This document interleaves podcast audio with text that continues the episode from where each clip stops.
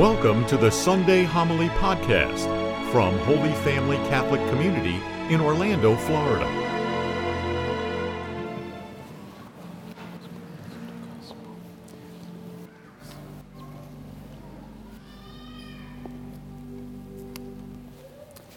Good morning. You know, there is a, uh, a famous joke regarding this passage.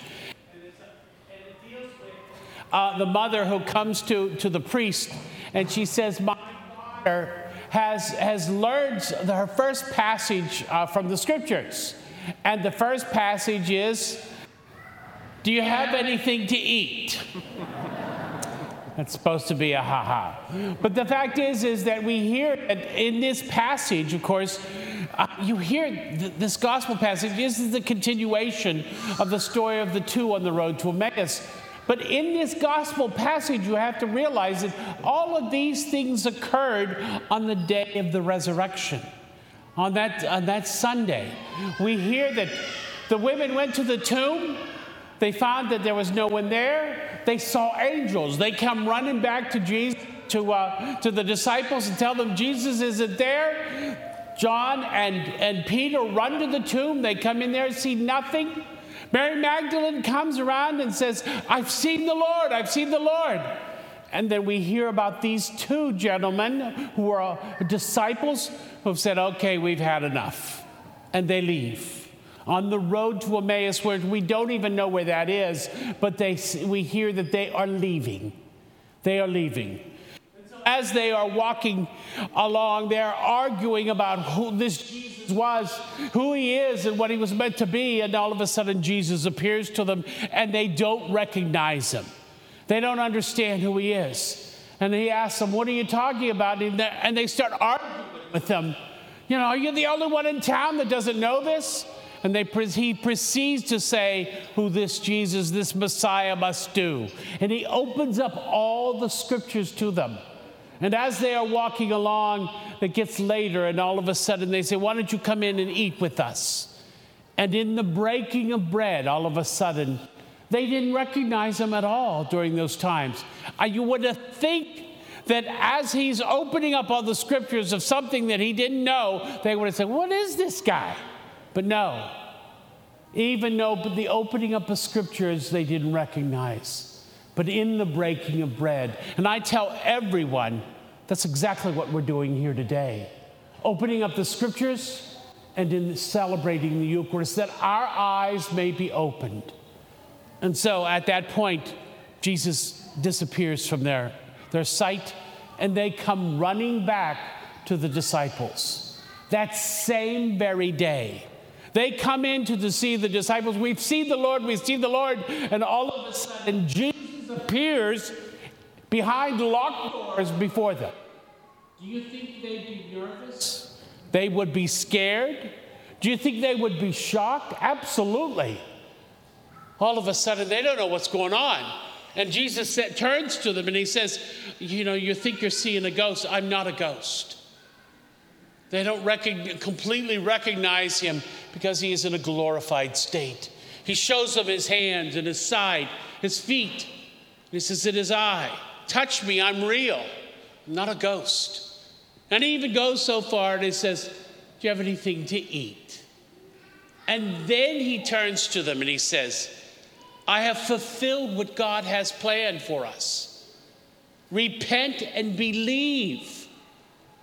Now, that's, to tell you the truth, that's the most important part to this, this day of the, of the readings.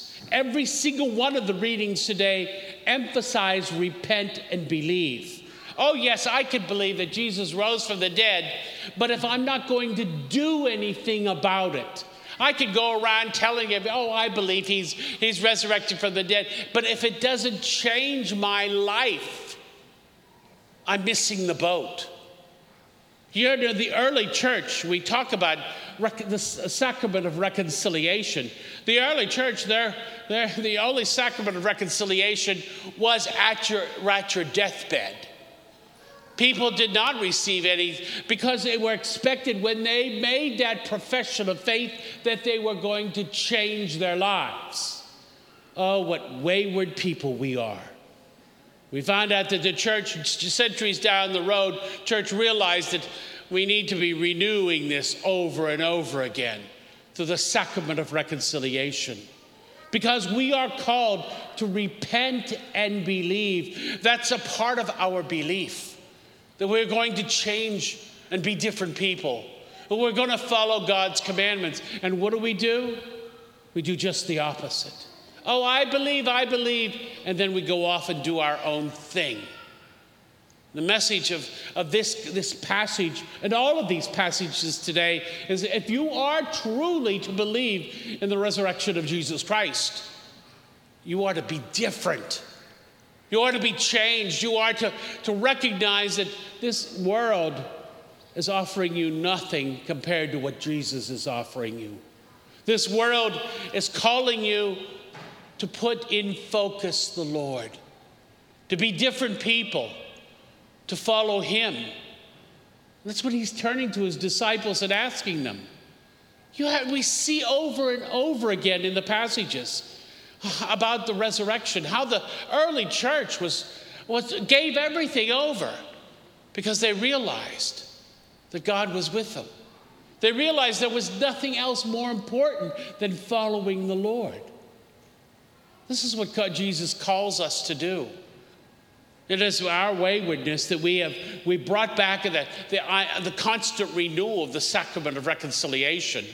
Used to be years ago that the only time you got reconciliation was on your deathbed, and which was referred to as the last rites. Since Vatican II, we, we emphasize it as the anointing of the sick, and the sacrament of reconciliation should be something that we do on a regular basis so that we can be constantly changing that our relationship constantly growing closer to the lord.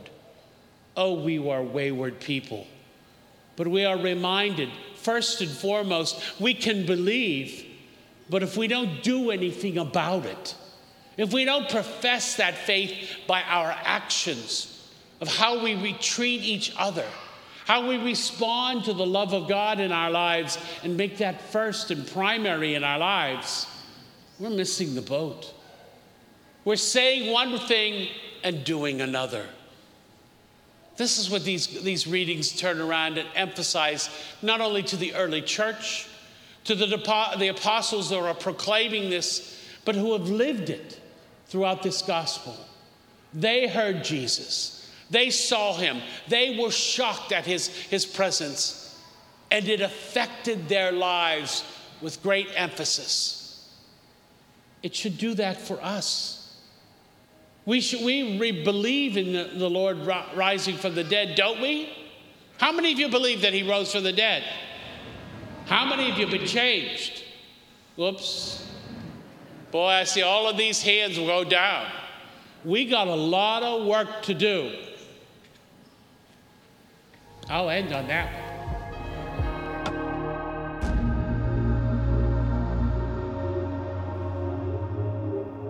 The Sunday Homily is produced by CCTN, the Catholic Community Television Network from Holy Family Catholic Community in Orlando.